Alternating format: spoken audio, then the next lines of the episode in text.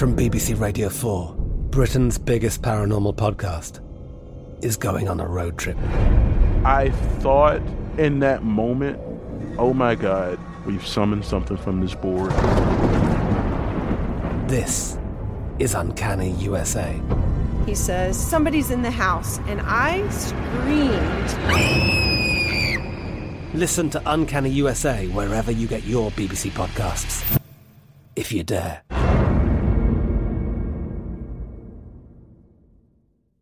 The Kakadu plum is an Australian native superfood containing 100 times more vitamin C than oranges. So why have you never heard of it?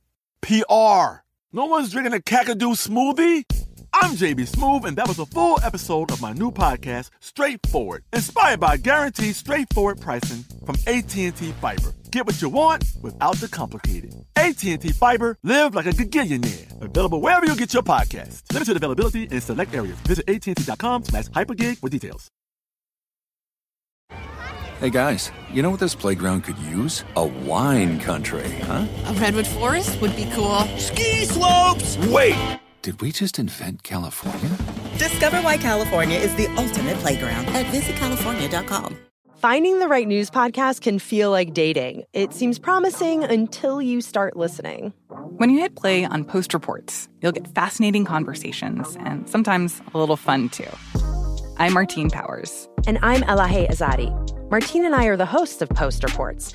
The show comes out every weekday from the Washington Post. You can follow and listen to Post Reports wherever you get your podcasts. It'll be a match, I promise. This Day in History class is a production of iHeartRadio.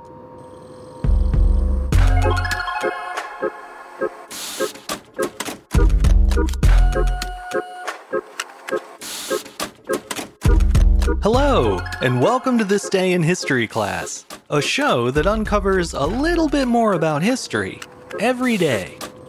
I'm Gabe Luzier, and in this episode, we're looking at the early days of firefighting in the Hawaiian Islands.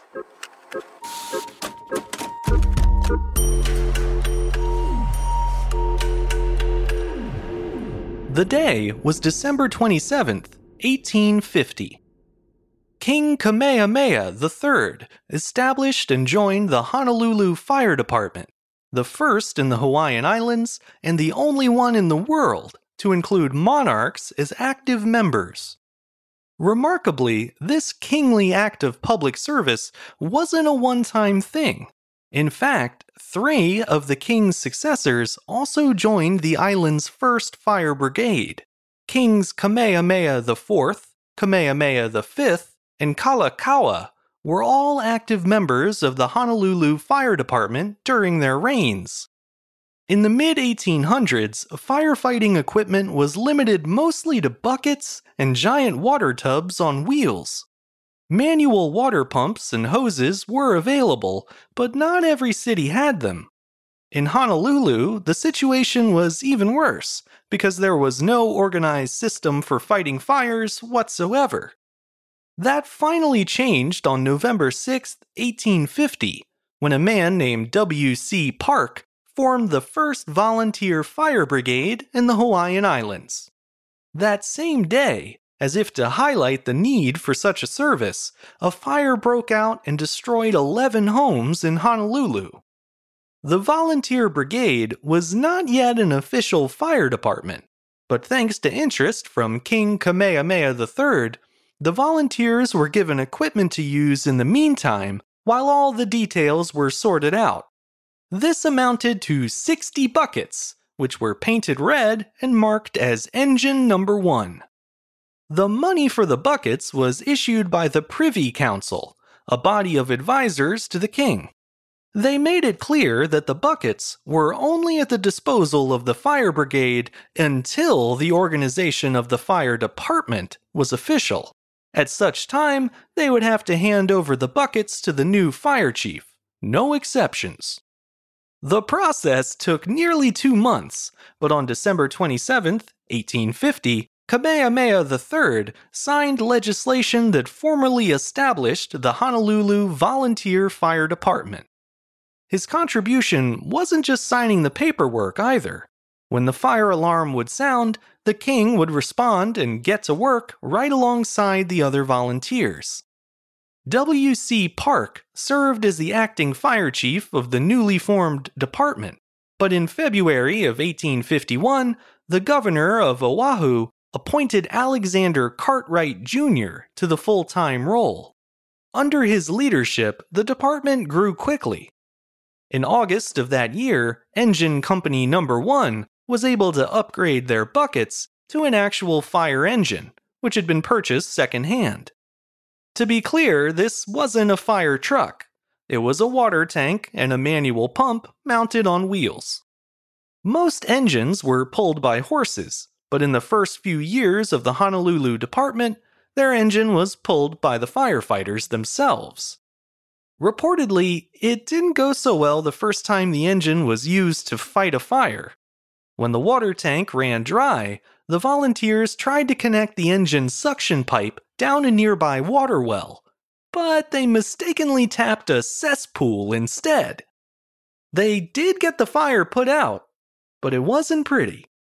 In its first 10 years, the department expanded to include several more hand drawn engine companies, as well as a hook and ladder company.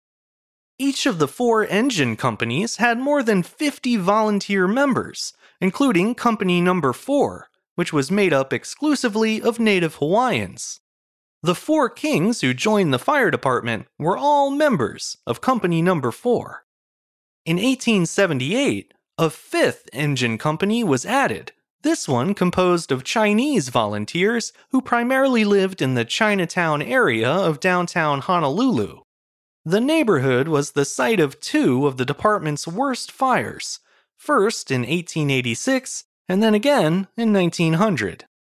Although it's hard to imagine, the city's firefighters remained unpaid volunteers until the 1880s. And even then, how much and how often they were paid depended on their rank and on how many fires they helped put out. Finally, in 1893, the Hawaiian legislature passed a law funding regular salaries for everyone at the fire department. Around the same time, the department changed in other ways as well. They replaced their manual water pumps with new steam powered engines, and they even purchased horses to pull them. The first motorized fire engine arrived in Honolulu in 1912, and by 1920, the department was fully motorized. Two decades later, the Honolulu Fire Department faced its greatest challenge yet the Japanese attack on Pearl Harbor. On the morning of December 7, 1941, three companies, engines 1, 4, and 6, were sent to Hickam Air Force Base to fight the fires caused by the attacking planes. When the smoke finally cleared at Hickam Field, six firefighters were injured and three others were dead. The men were awarded Purple Hearts for their brave service, making them the only civilian firefighters to ever receive the honor. They're likely to remain the only ones, too, because the Purple Heart is now only awarded to members of the armed forces wounded in combat. When Hawaii became the 50th state of the United States in 1959, the Honolulu Fire Department claimed yet another distinction. It became the only fire department in the country to have been established by a ruling monarch. Not only that, it's the only one to have served its community under a monarchy, a provisional government, a republic, a territory, and lastly, a State of the Union. That's a remarkable legacy of public service, and it continues to this day. The men and women of the Honolulu Fire Department no longer rely on buckets and hand drawn engines, but they remain just as committed to keeping their city safe and fire free. Mahalo.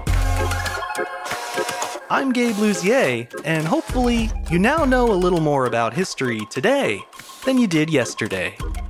If you have a second and you're so inclined, you can follow the show on Twitter, Facebook, and Instagram at TDIHC Show.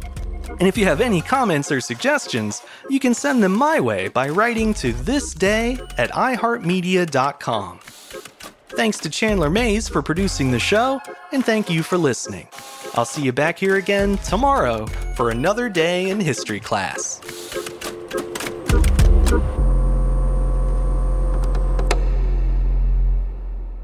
For more podcasts from iHeartRadio, visit the iHeartRadio app, Apple Podcasts, or wherever you listen to your favorite shows. I'm Katya Adler, host of The Global Story. Over the last 25 years, I've covered conflicts in the Middle East, political and economic crises in Europe, drug cartels in Mexico. Now I'm covering the stories behind the news all over the world in conversation with those who break it. Join me Monday to Friday to find out what's happening, why, and what it all means. Follow the global story from the BBC wherever you listen to podcasts.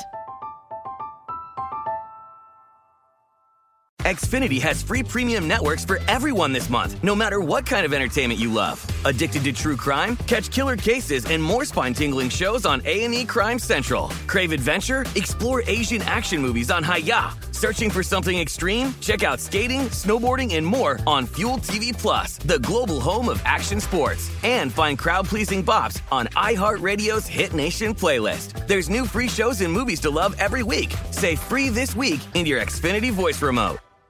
This is Malcolm Gladwell from Revisionist History. eBay Motors is here for the ride.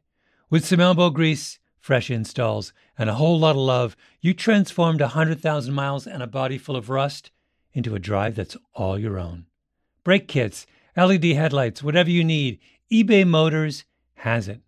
And with eBay Guaranteed Fit, it's guaranteed to fit your ride the first time, every time, or your money back. Plus, at these prices, you're burning rubber, not cash. Keep your ride or die alive at ebaymotors.com. Eligible items only, exclusions apply. Hey guys, you know what this playground could use? A wine country, huh? A redwood forest would be cool. Ski slopes! Wait! Did we just invent California? Discover why California is the ultimate playground at visitcalifornia.com.